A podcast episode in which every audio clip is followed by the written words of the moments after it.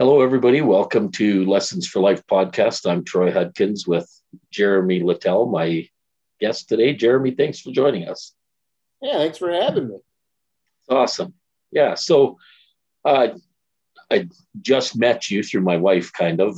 So uh, not that my wife even knows you, but I come across you, and I thought it'd be great to interview you. So maybe we could start with uh, first question I always ask everybody: Who is Jeremy Littell? Who is Jeremy Littell? Well, I am a 42 year old guy from the Midwest. I grew up in, uh, was born in Kenosha, Wisconsin, and then moved throughout Wisconsin most of my life, and then ended up here in Minnesota. Um, pretty small town guy for the most part, and loves to be around family and friends and uh, the guy that likes to make people laugh. Nice. Right on. That's awesome. Yeah, that's where my wife saw you. She saw some of your videos that you put out with your jokes and stuff. And she right turned on. it on to me and I got yeah. interested. So that's yeah, awesome. I watch a lot of your stuff. So growing up as a youngster, who do you think from your family had the biggest influence on you and what what kind of influence did they have? Well, it was definitely my dad. Um, my dad worked for a company called Home Juice, which was a juice company that uh, delivered door to door, like kind of like a milkman. He was the juice man, and he would deliver to homes and then also to the bars and restaurants. And I would go on uh, right on his route Start, I started when I was three years old, and nice.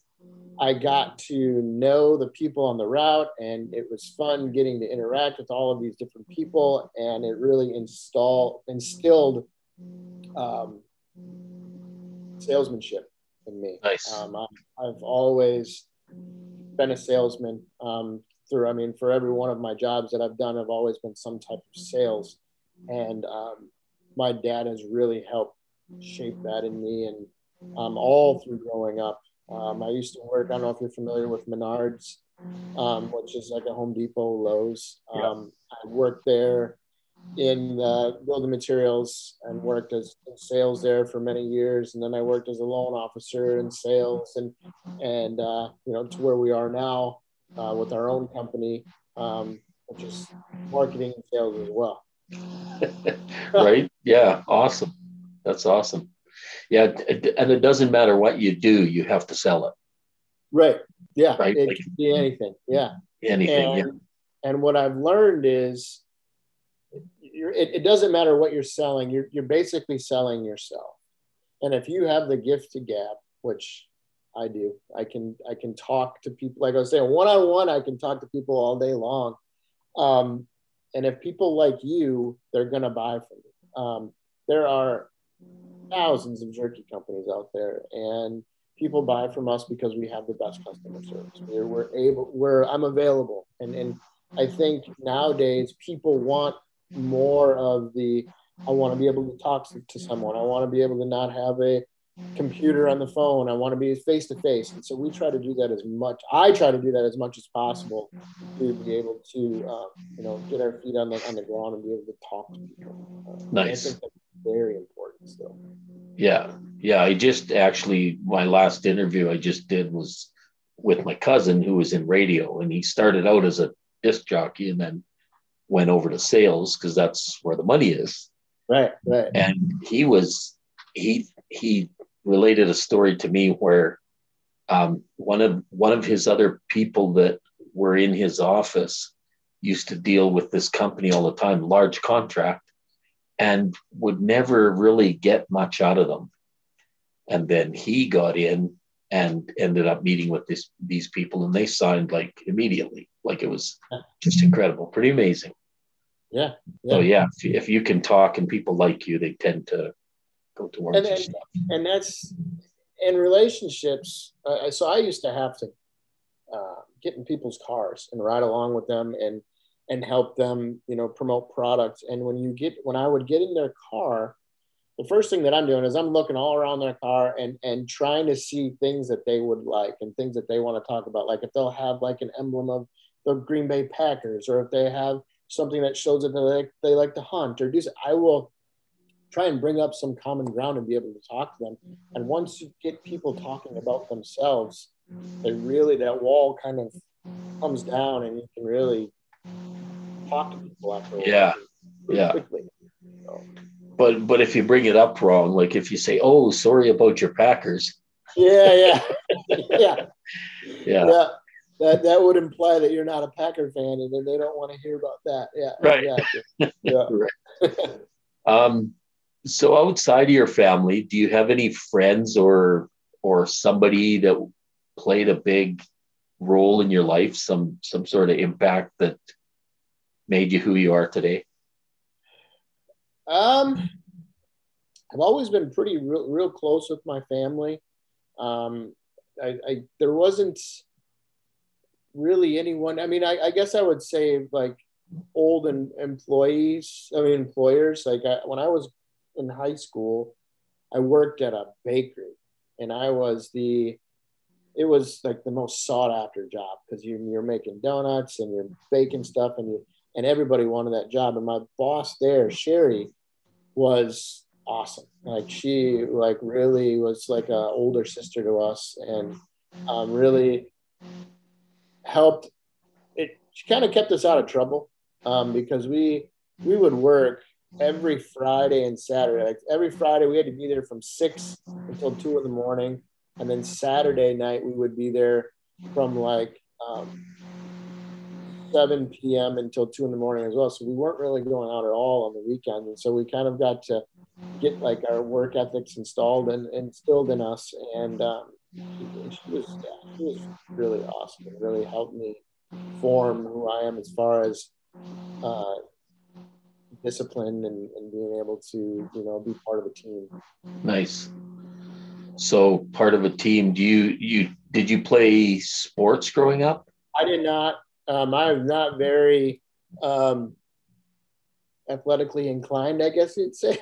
uh, I was the biggest supporter, though. I would yeah. be at all of the, the sporting events, um, would it be uh, volleyball, the wrestling, basketball. I was there to support all of my friends. Um, I'm short. I'm, I'm five foot four and I was I lifted weights and I did a lot, but I did a lot of fishing and hunting and, and anything outdoors I'd, I'd love to do. Um, but no sports and me, I really, I didn't get along too much. Okay. So, so your bakery, you, your company there, you mentioned a team. So what have you learned in your life from being part of a team or a team environment? Um, well, I learned that you know, as, as part of a team, you all have your own roles um, on, things to do, and that you really need to, everyone needs to play their part. Um, here at work, uh, at, in my own business now, I've got myself, my vice president, my sales manager, my warehouse manager, and then my online. There's only five of us, my online guy, and each one of us plays a different part, a different role in the company. And if you take one of us away, it's not going to run smoothly. And so um, we each bring something to the team and are able to, I mean, run run very smoothly because everybody knows what they need to do. Um, and I, it helps me a lot because then I just have to be knowledgeable.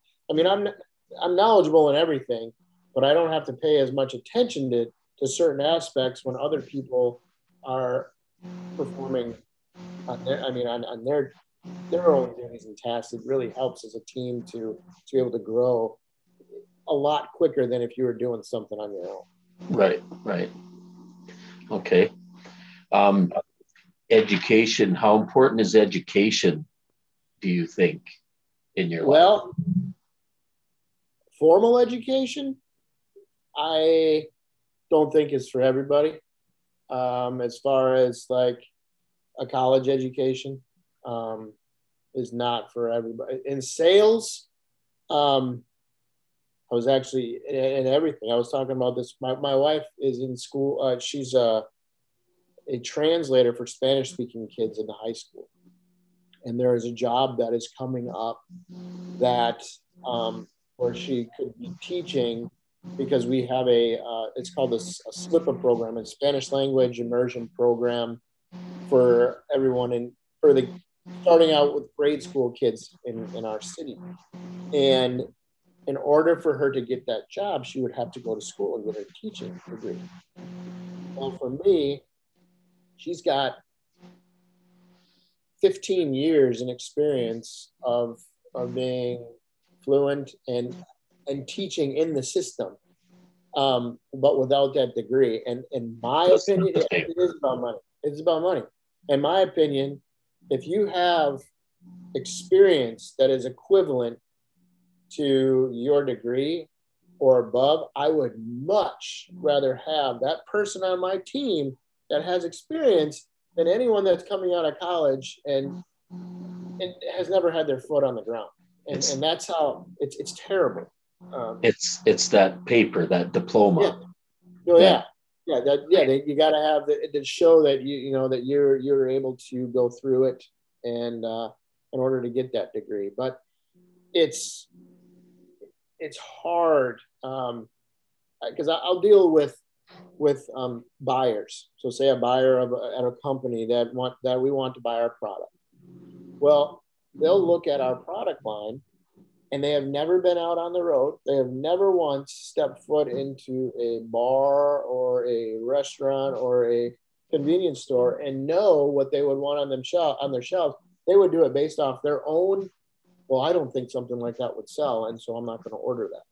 Right. I, I, I think that everyone needs to have some type of experience in order to be able to move up in, in a position.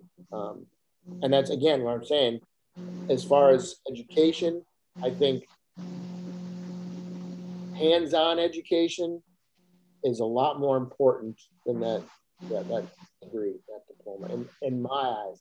Now, I'm I'm I'm a salesman though. You know, I, I and for me it's it's different than different. I mean, I I, I would not want a, a, doctor to say, okay, you've got good experience there, uh, but you don't have a you don't have your license. But yeah, you know, I think you could do a liver transplant. You'd be pretty good at it. I mean, there's certain professions right. you got to have, but in my line of work, it's more about experience. Right, and and that's like I always ask it. Do you what do you think carries more importance, school, classroom, or or life lessons? Right, but I think we all need some classroom training.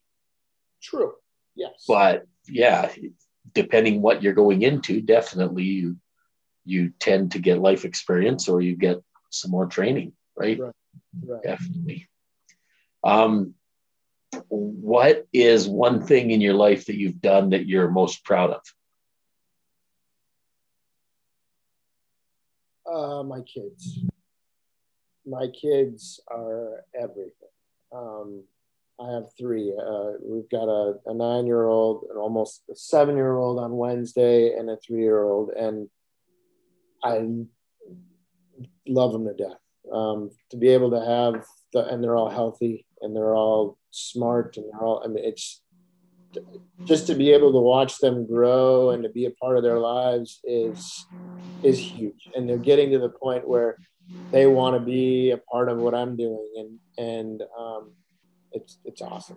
Yeah, I think cool. I'm most proud of of my, my kids. That's awesome. That's yeah. awesome. Um, yeah, I have I have six kids and eight grandkids, so yeah. yeah, they're amazing. They're all amazing. Yeah. Um.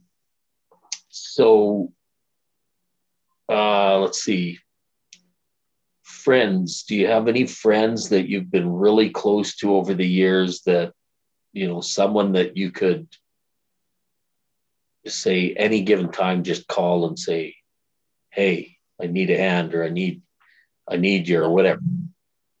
Yeah my my vice president john lorenz he and i met in 2008 uh, we were working at the bank together um, small bank. We were the only ones in there and uh, yeah, really small bank. I mean, we did everything. We did certificates of deposit, we did uh, consumer loans, we did mortgages, we did everything.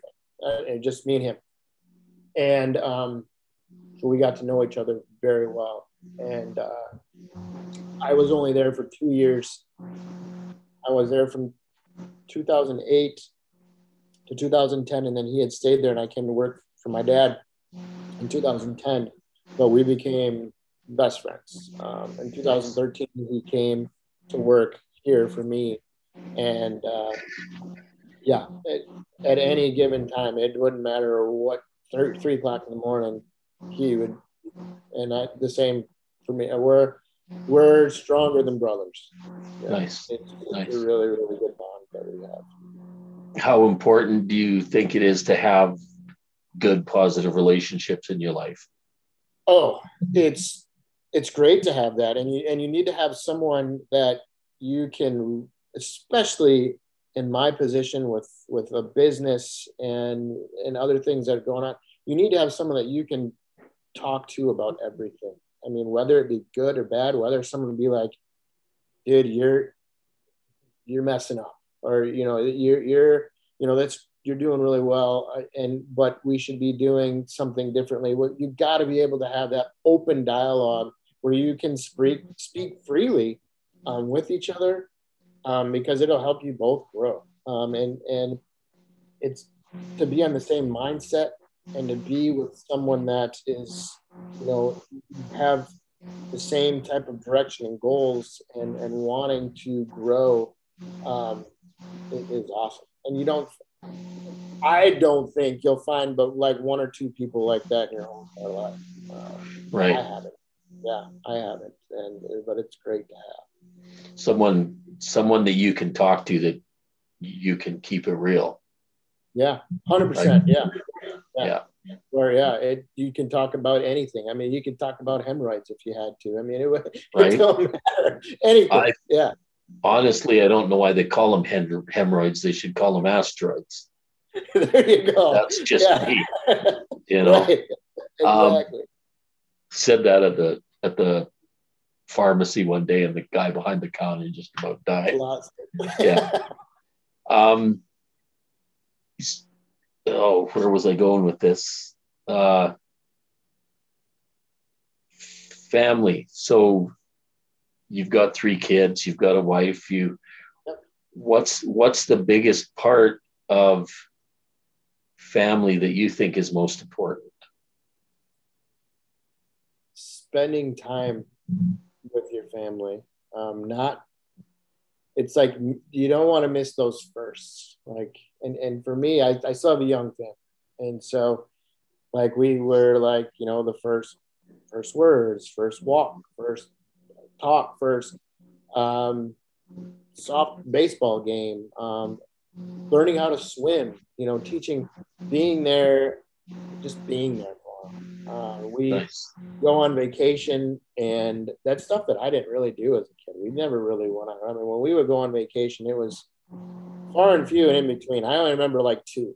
Um, my kids, we, we go to Mexico every year, and that's another thing is where you have where I have to teach my kids that they're they're not entitled to everything either. You know, right.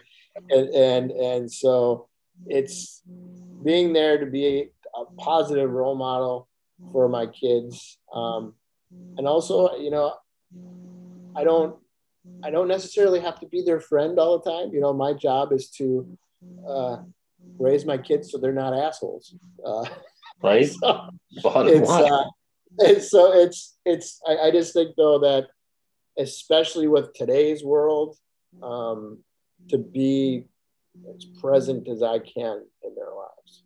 Nice. Awesome. Of of all the things your mother and father did or taught you as you grew up, what is one thing that you would want to take to instill in your kids? Um, I don't forget where you came from. Um, you need to still stay humble. Um, I grew up dirt, dirt poor. Um, you need to stay humble and give as much as you can back to someone else because someone gave to me and someone you know allowed me to to, to see where, where I could go, you know, what, what I could do um, as far as my abilities. And if you are acting like you're entitled and that the world owes you something, you're never going to make it. You, you will never, you'll never be happy because you're always, if you're always feeling like you're entitled to something, you'll be entitled to something more and more and more and more. You're, you're always going to feel like, like not, not happy. You won't feel, I'm not saying complacent, but uh, can't think of the word right now. Satisfied with your life. And, and so I guess, you know, stay humble, stay kind, and, you know, try and give as much as you can. You know, for me, it's, uh, you know, with, with my TikTok thing, my goal is to make at least one person smile or laugh that hadn't that isn't really getting that at home or you know through through so many things that are going on in their life that as long as i can give you that smile or that laugh then my job is done on that on that end. nice. Awesome. What inspired you to do the tiktok thing? Well that's kind of a long story. Um, about four years ago, down on a family vacation down in Mexico, I was in the pool playing catch with one of my boys. And I was noticing around the pool that anyone that was 25 and up was in the pool hanging out, having fun. Anyone that was like 25 or younger was sitting by the side of the pool, but looking at their phones. And I'm like, wow, they're on social media. I have a business and I'm not on social media at all. So I'm like, well, I need to get on Instagram. So I went home and I made a promise that I will post three times a day until I start to establish some notoriety of being on, on Instagram. I started with like 150 followers, and within four months, I was up to like 8,000. And I talked to a, a NASCAR driver that wanted me to sponsor him, a world record um, jet skier, a world uh, long surfboard record. Uh, I mean, all, all these people started talking to me. And it was like, okay, I found my niche. It's like outdoorsy. I'm going to be like an outdoors type type thing. And so I started sponsoring NASCAR. I started doing um, things with people that you know hunted and fished and sent them you know products that to you know help promote us. And I eventually I was growing and growing. And I think like in 2019, um, like June of 2019, I had somewhere around 18, 19,000 followers. And I had also spoke with a, a couple of YouTubers that they fished and they were from Minnesota. So we always do this thing in Red Wing, Minnesota every year where we do a catfishing trip and we'll catch probably in four or five days, we'll catch over, you know, 150 fish and probably six flatheads that are over 40 to 50 inches, big flatheads. Well, I took these guys out, and then one of them posted on TikTok called Kick Ass Catfishing, where him and his buddy were called it, and it went viral. And he's like, dude, he says, you need to get on TikTok. He says, it, he says, the algorithm is so big and you you're going to blow up. I promise you. So I posted an ice fishing video. This was September 11, 2019. Posted a vid, an ice fishing video, video, and it blew up. And it went viral within within a couple hours. Well, then, yeah, and then um, I started doing like uh, little Johnny jokes. Um, we we were driving down to Talladega because my uh, NASCAR driver was racing that race, and he actually won it. And uh, we were driving down, and we had like a 16 hour drive and so I was telling jokes the whole way down there, and each video was going viral. I was like, holy cow, this is crazy. and uh, within, I would say within three months, I had like 300,000 followers. And it continued to grow. And I was in it for about six months. And I'm like, you know, I'm getting bored of this. Um, you know, I'm continuing to grow. I'm, I'm continuing to grow well, actually, no. September. So it was four months into it. I had a lot of my friends, bigger friends, that were um, their accounts were getting banned for no reason, and so I created a second account where basically I would take my old jokes and I would tell them on my second account. And within three days, I grew to 150,000 followers on my backup account, just telling little Johnny jokes. Yeah.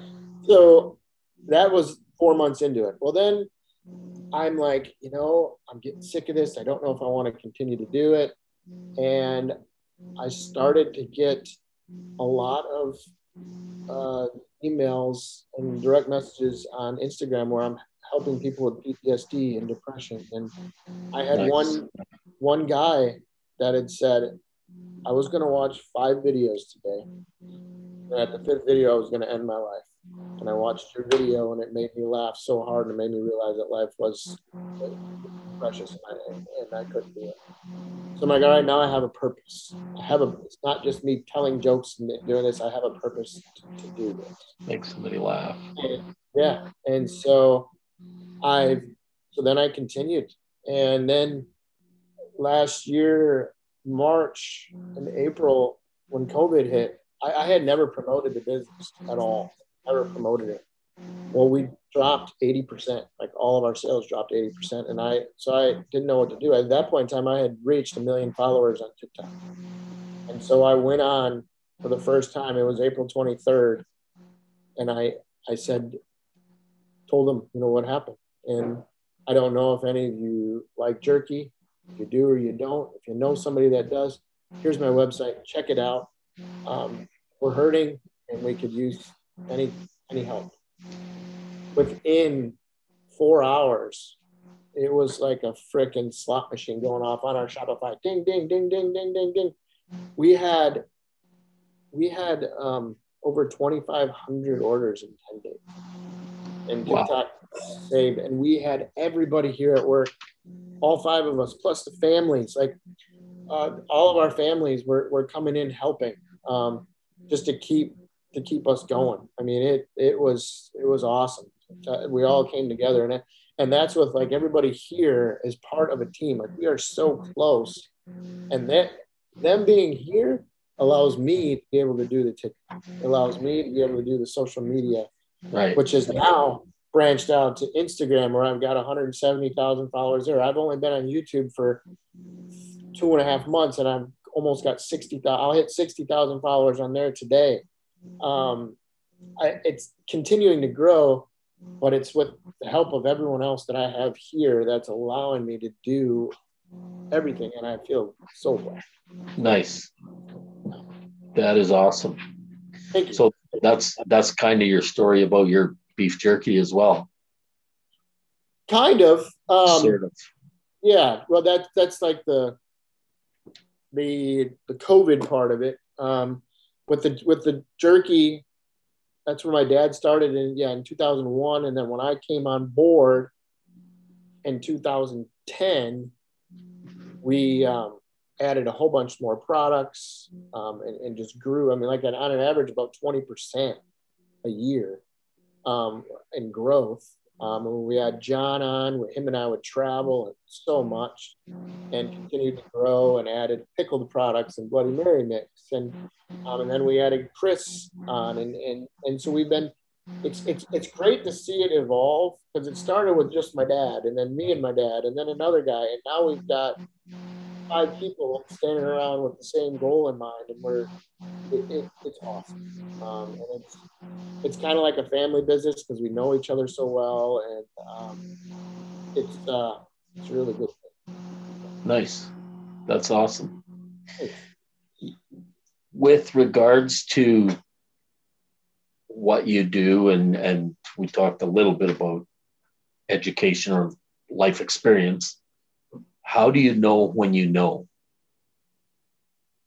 How do you know when you know what? Just how do you know when you know? whatever whatever you want to relate that to, how do you know when you know? Well, to me, that would be how do you know when you know you've made it?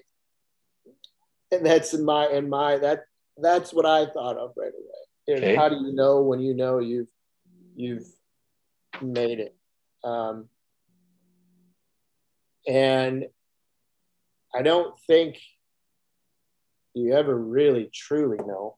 I, my nose itches today. I don't know if it's pollen in the air or what. Um, I don't know if you ever truly really know, but you, I, I knew once we started getting recognized when we weren't just a novelty item, when we weren't just the the, the two three items on the shelf, when we're bringing in racks of, of of our products, and people are actually calling us to buy our stuff. When people are saying, "Hey, I gotta have that," when it was me going out so.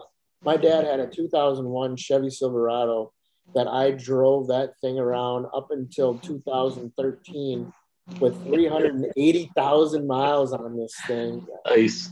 Driving it everywhere, sleeping in the sometimes in a in a tent in a camp just just to to get out there and get known. And now it and it's and it's helped us to begin the footprint that we are now. I mean, we're in 22 states and we now don't have to make those phone calls begging people to try it. And what we've always said is if we could get it in their mouths, we know that they would buy from us. And now it's that's not the case. I'm getting people calling us. I actually, and I don't even know what the heck this is about. Uh, last was Friday. I got a an email from Troy Link, who is CEO of Jack Link's, that wants to talk to me. He says, I just want to introduce myself. He says, Give me your phone number. So how do you know when you know? I mean, I guess you know when when Troy Link, the, the number one guy in the world, is giving you a call. So, right. Yeah. Yeah. He's gonna offer you fifty billion dollars for your company, right. right? Yeah.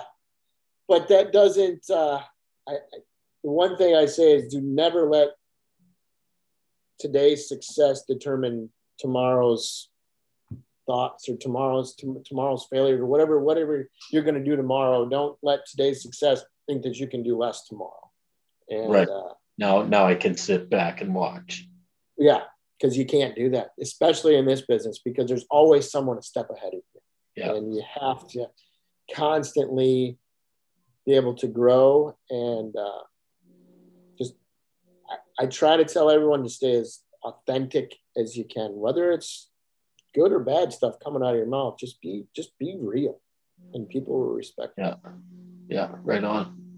What is your biggest motivator? Um, my biggest motivator is actually my team.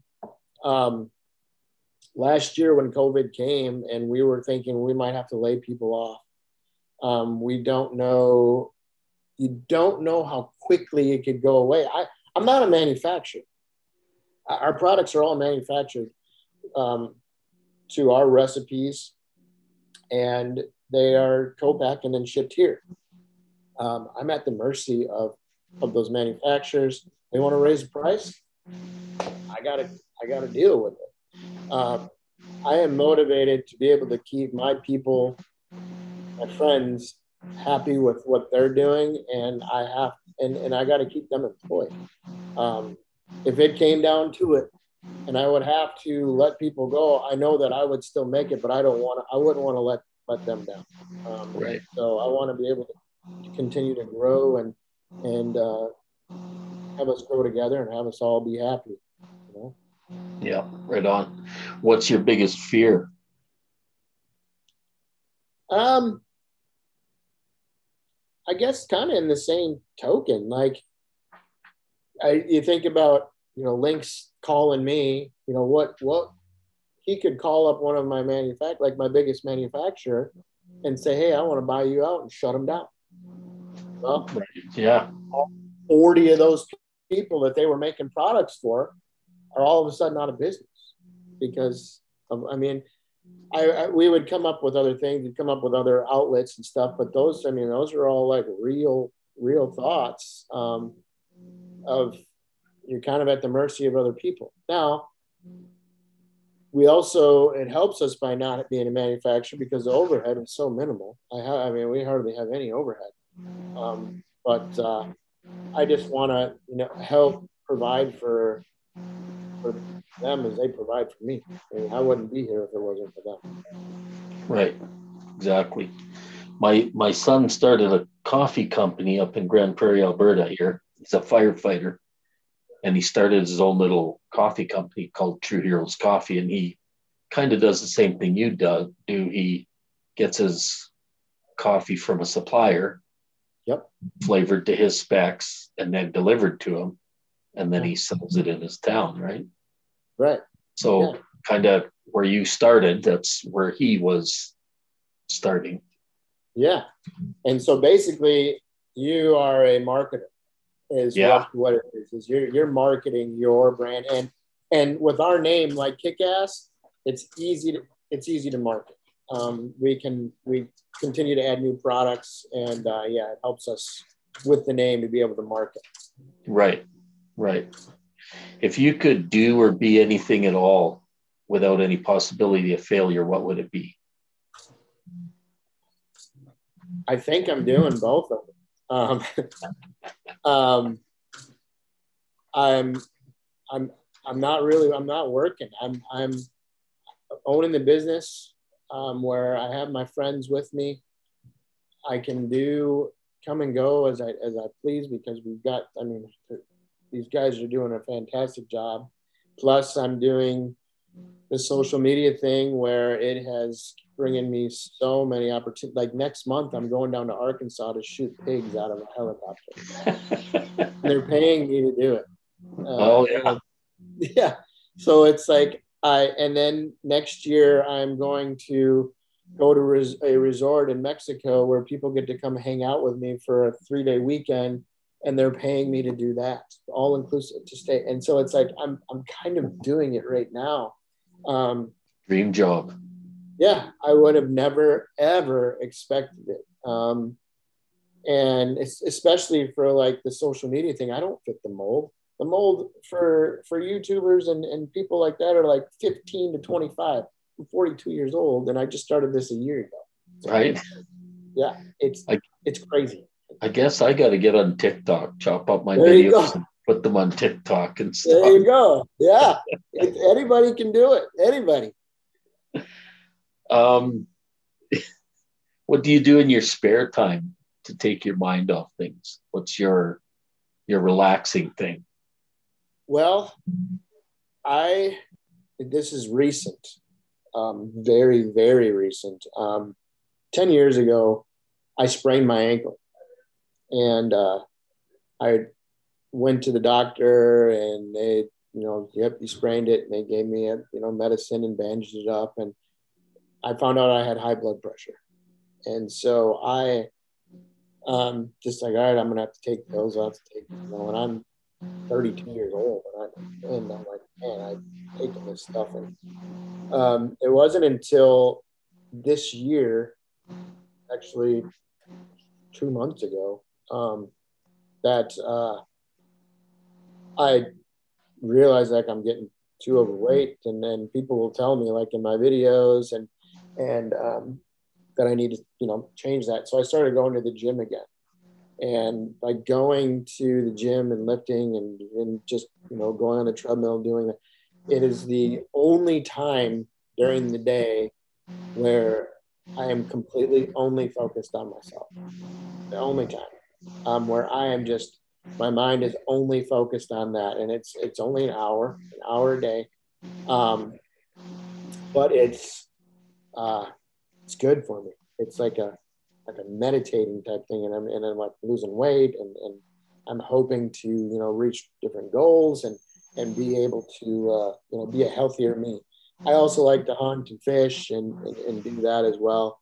Um, but that's also now becoming more of a social media thing where I'm involving other people, and so it's like the more things that I'm doing on social media, the more my life is not becoming a private thing, and I'm having to learn. I'm having to make sure that I've learned to keep some parts of my life still private because I'm I'm just opening it all lately.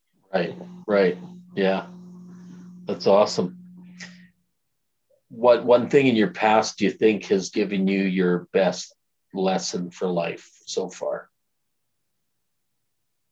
Um, it was young. When I was young, it's uh, I'm not invisible and I'm not invincible. Um, when I was 21, I thought I could drink and drive and do all kinds of stuff. And I thought I was Superman. And I got caught drinking and driving. And, you know, I went to, I, I didn't hurt anybody or anything, but I ended up going to jail for a little while. And, and, uh, it was a, it was a real eye opener. Like you're, you're not, and this is so long, you're not, uh, know all, do all, and not have any consequences. And so it was a, a thing that really woke me up as to who am I and who do I want to be and what do I want to do. Um, and, and thankfully, I was young enough to be able to kind of kind of turn that around. Straight straighten yourself out before it got too late. Yeah, yeah, yeah, exactly. Or nothing bad enough that you were in there for 20 years instead of a, right. a week yeah. or whatever. Right. Exactly. Yeah. Exactly. Yeah. What's the greatest piece of advice anyone has ever given to you and who gave it to you? Wow, that's that's a tough one. Huh.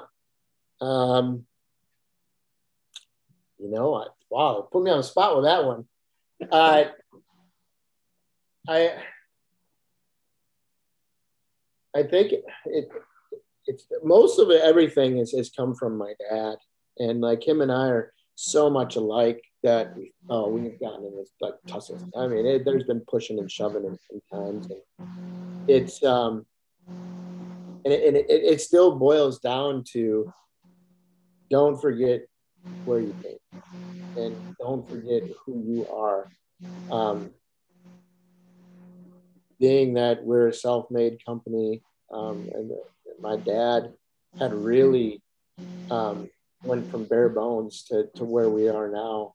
Um, his, his advice is you got to work for everything that you have. And not, there's nothing in life that's free. And there's people that there's everyone out there that'll promise you something for free. And you can get this and that and, and a get rich quick scheme. And, and there's nothing like that that's out there. So if you work hard for something and you make it yours, you're going to appreciate it more and you're going to take care of whatever that is. And I think that's been my dad's pretty much motto on his life and has really put that, instilled that in me. And that's where I was saying before, I have to make sure I instill that into my children because they, and I go back to like the Cosby Show. I don't know if you watched that when um, it was Cliff was talking to Theo, and Theo was saying how he's rich and how we were rich and we got all this, and he says, "Boy, you don't got nothing. You've got nothing. You are not rich. You have no money. You have not. Those clothes are mine." And so I really are working and working on my kids to just just instill in them that they're not privileged and it's yeah. yeah, it'll be a process. That's well, that's great lessons for them. That's that's yeah. awesome. What will be meaningful to you in five years? Um, uh, meaningful. Well, that's pretty far ahead to me. Um, meaningful will be again to see the growth of our business um, to see where that's going. Uh, we're we're growing at a very fast rate right now. Um, you know, we want to be adding new employees. Um, I want to see where the social media thing is going to go. Um, there's talks of a reality TV show nice. next year.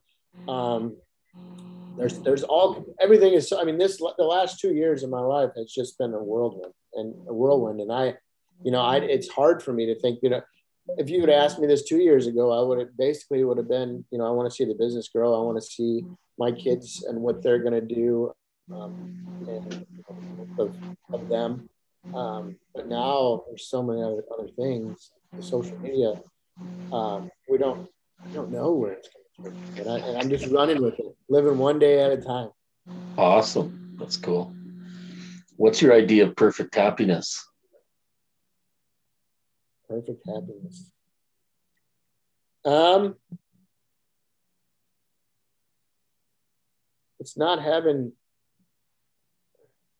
You want to have enough enough fear to not go crazy on things. But you want to be able to enjoy the people around you, um, enjoy company of others.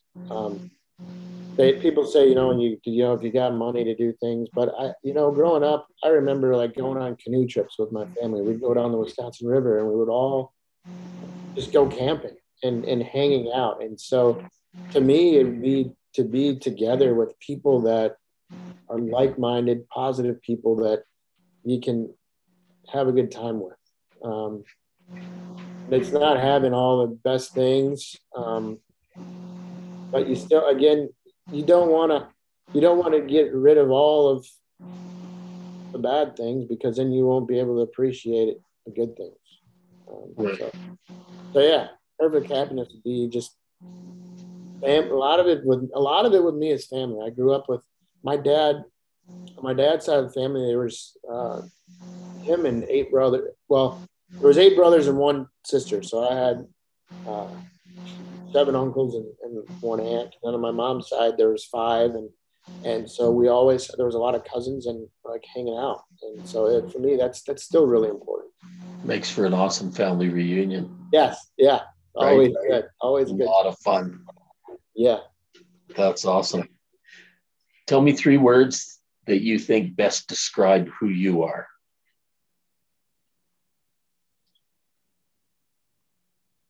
Motivated, stubborn, and empathetic. Those are those are those are deep. they are. That's that's that's interesting. yeah.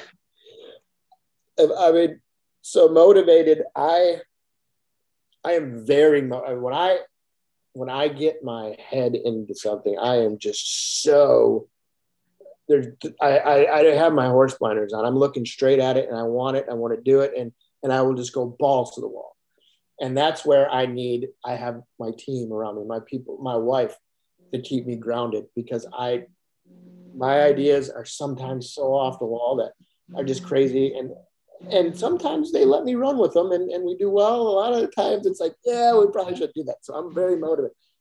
The stubborn thing is, well, when you tell me no, and I can't get my self gratification when I want it, I get like stubborn and like hard headed, and and I want to um, make sure that I that it gets done. And and if things are not done the way that I think they should be, I'll get stubborn and, until you can prove me otherwise that your way is, is better than mine. Empathetic is probably my biggest positive and my biggest weakness. I will feel for absolutely everyone. I cry over everything. A song, a movie, a, a, card. I'm, I'm, I'm always feeling for, for another person. I will get like when someone's feeling sick, I'll feel sick with them. Um, it's crazy. I am just so uh, I feel everything. Um, but then people can take advantage of that with me as well um, because they know that um, it can be used against me. But so yeah, that explains those three. I'm surprised I came up with that. So, so you're a big, motivated, stubborn teddy bear, is what you are. Yeah, yeah, yeah, yeah, exactly. Yep. I'm like a like a Saint Bernard. There you go. Yeah, because you can hug on those things anytime you want, and yeah, they don't right. nothing. They just sit there and slobber on you. Yeah, exactly. Yep. Picture yourself in a room, and there's a door in front of you. What does your door look like? Describe your door to me. My door. Well, the door that I'm thinking now is is like at my studio. Um, it's a door that that's covered in in foam, like the um, the sound deadening. Um, like under your stairs.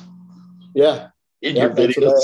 I, yeah, that's right. Yeah, I'm picturing that door, and and the reason why is it's like to keep the sound out but it's still there's so much sound coming through and there's still like the noisiness of the world is still there and it doesn't matter how hard or what you do to keep the the noise out, it's still going to get in, and it's what you do with that to uh, get positive or negative.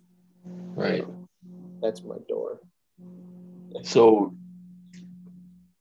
open up your door and step through it. What's on the other side of your door? It's going to be my family. Um, again, my family is so important. And like when we go to we go to Mexico every year, and and we usually go for like three weeks, and we go to the same resort, and though and the people that come are the same people that we come and we see every year. I got a lot of people that come from Alberta. Most people from Canada. Yeah, most people from Canada, Calgary, Wainwright, um, all most people. Yeah, and um, we see them the same time for those three weeks, and it's like family again. Um, nice. I am very, I, I, I get um, attached to people pretty easily, and so for me, it's great to be able to be with people and um, just hang out. And I, I, just, I just love, I love to listen to people, and I love to people watch, and I love to listen to people's stories, and, and, and I don't know, I'm just amazed by it. Awesome, that's cool. I'm from Alberta. I don't know if I told you that. Well, I heard you say, yeah, yeah, yeah. yeah, Alberta, yeah, yeah. So, um, see if you could have lunch and a chat with anybody, dead or alive, who would it be? And what would you talk about? It's, this is Have you ever heard of John Prine? I've heard of him. John Prine is a folk singer. Um, he just passed away this last year of COVID, 72 years old, had cancer like four or five times. And I had never, I, I went and saw one concert of his la, two, three years ago. It was in Milwaukee. And this guy, so he would have been three, so he would have been 74 when he died. This guy was out on stage 71 years old for an hour and a half straight when all of his band members had went and taken breaks and did this and that. This guy just stayed out there and played and played and played. And like he had lost part of his jaw and part of his tongue. And he's still singing and still doing what he loved. And and his songs mean a lot to me because um, when my mom was younger or when we were when we were younger my mom would always blast John Prine and clean the house. And so we always heard John Prine throughout my whole life. And I just, I, I, I, knew the words to all the songs, but I didn't really start listening to them until I got older. And now it's like I would really, and he's not even, I mean, he was never even really super famous or anything, but he'd be a guy that I would love to just sit and talk to. That's awesome. That is awesome if you had a magic wand and could do one thing for yourself, what would it be?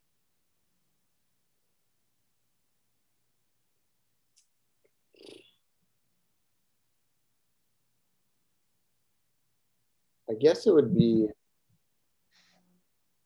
to take away the well to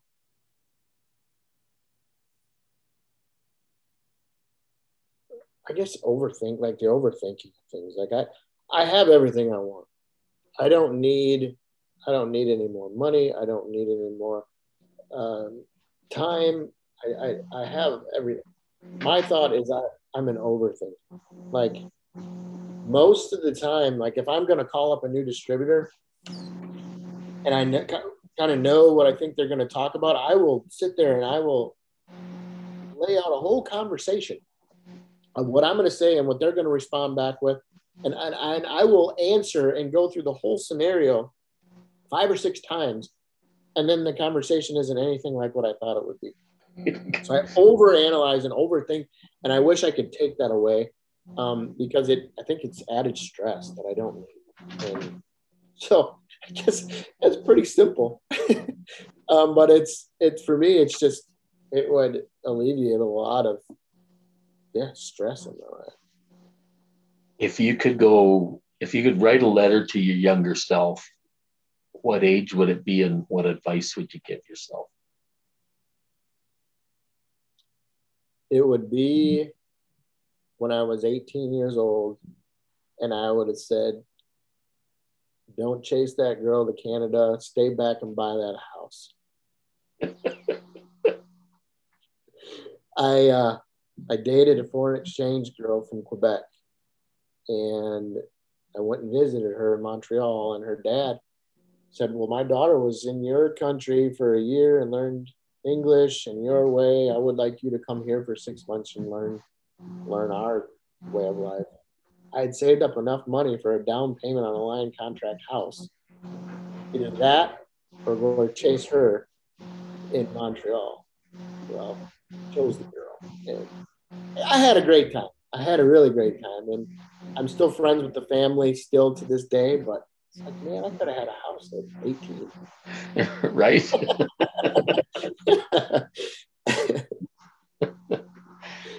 if you could go back and change anything in your life, what would it be? Um, I think it would be my parents' um, dependency on alcohol and drugs. Um, that was pretty hard for us growing up, and it kind of it took a big toll on our family life. Uh, my parents were divorced when I was five.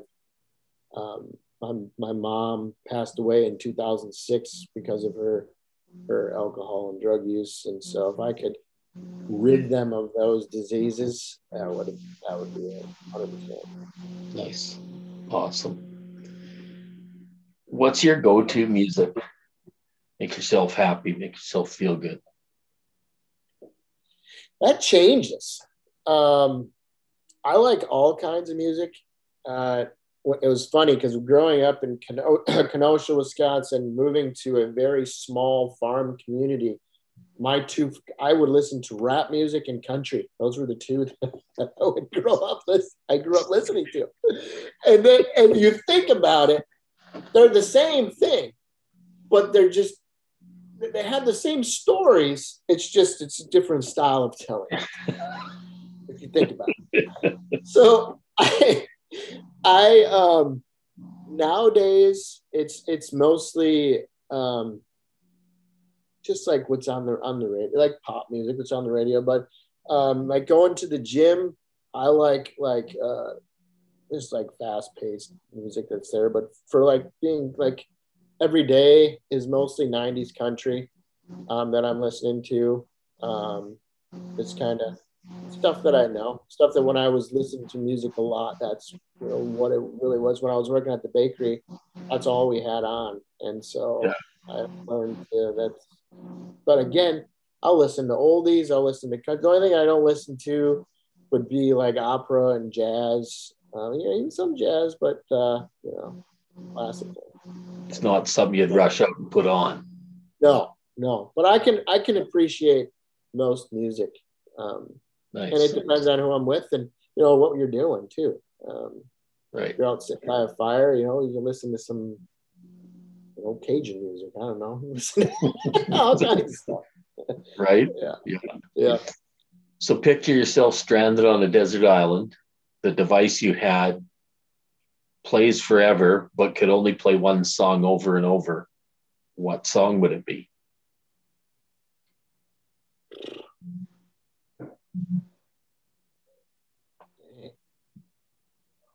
That's hard. Um, you know, I think I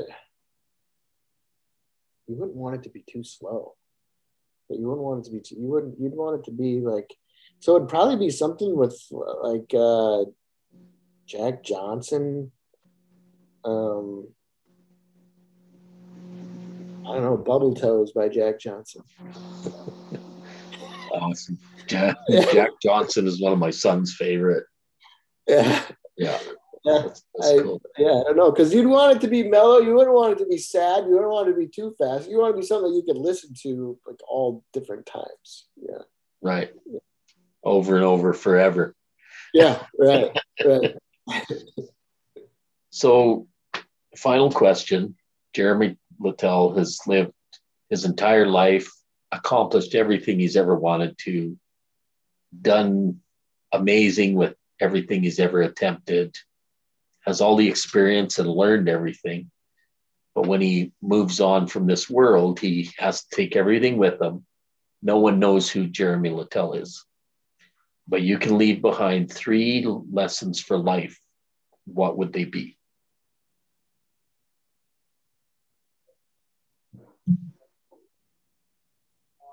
Stay authentic. Um, stay true to who you are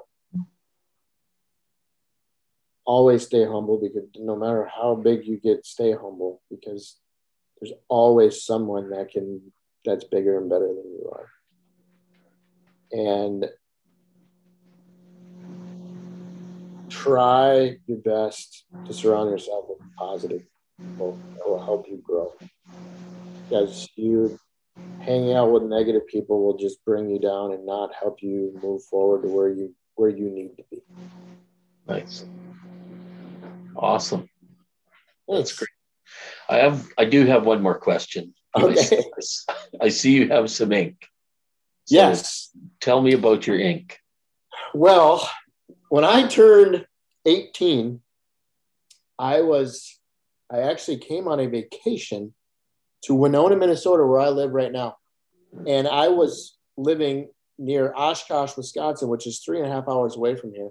And we had come here and me and two of my buddies went into town because we were and I we went into a tattoo shop and I said I need something quick, the cheapest and the quickest thing you can get me. well, I got Charlie Brown, Charlie Brown like right here. It was 45 bucks. And so last year I was like I, I, I was ready to get rid of Charlie Brown. So I am three quarter Irish. And so I got Oh, you can see I got like a Celtic cross right in here. Okay, yep. I can I, see. And, there's, and then there's like um, it's like cut in. It's like armor that's kind of cut into the skin. Okay. yeah. Right here is a a feather that's split open, which means you've been wounded a lot. My I'm I'm a quarter Cherokee, and my mom was half Cherokee, and she lived a hard life, so she was wounded a lot. So I did that in, in remembrance of her. And then on the inside, I love Mexico. So I, I, Mexico is our favorite place to go. So I have Aztec warrior, and then I've got the double-headed serpent. So the serpent head here, and then I don't know if you can. There's a serpent head here. Yeah. So that yeah. kind of wraps all the way around. Um, so I had that done this last started in October and ended in December. And now, starting in September, I'm getting this whole arm done. It's oh, going to be same type of stuff, but not not the same. Same idea, but not right. the same. It'll be a different type. So, right. Um, I for me, I I don't know. Once I got this one, it was like, oh man, it, it's like an outlet. It, the pain feels good, and it doesn't, and it's just it's You're just hooked. weird. Yeah, pretty much. Yeah. yeah I got yeah. I got one when I was what was I, twenty, and then I got another one, uh, probably seven eight years ago, and then I got all these ones. Yeah. Right. About four years ago, four or five years ago. So okay. yeah, it's kind of cool. Yeah. I keep telling my wife I want to get another one. So that's in discussion yeah, you got that. Yes. My wife didn't. She's like, "You're gonna do your whole arm." I said, "Yeah, I think so." She said, "Well, you're good. You've already got your mind made up." I'm like, "Well, yeah, okay, pretty good." yeah. yeah. Ask for forgiveness, not permission. there you go. Yep, exactly, exactly. Right on, Jeremy. Appreciate your time, uh, taking you. time out of your day. Uh, anybody that wants to purchase kick-ass beef jerky, get on the website and look look them up and check out their product. Yeah, thank you. And again, appreciate your time. Uh, hopefully, people watching get some insight into your life and some experiences that they might relate to or something like that. So, anyways, yeah. thanks again. Maybe we can do it another time. And yeah. uh, Thanks for watching. This has been Lessons for Life podcast. I'm Troy Hudkins and my guest, Jeremy Littell. Thank you. Goodbye.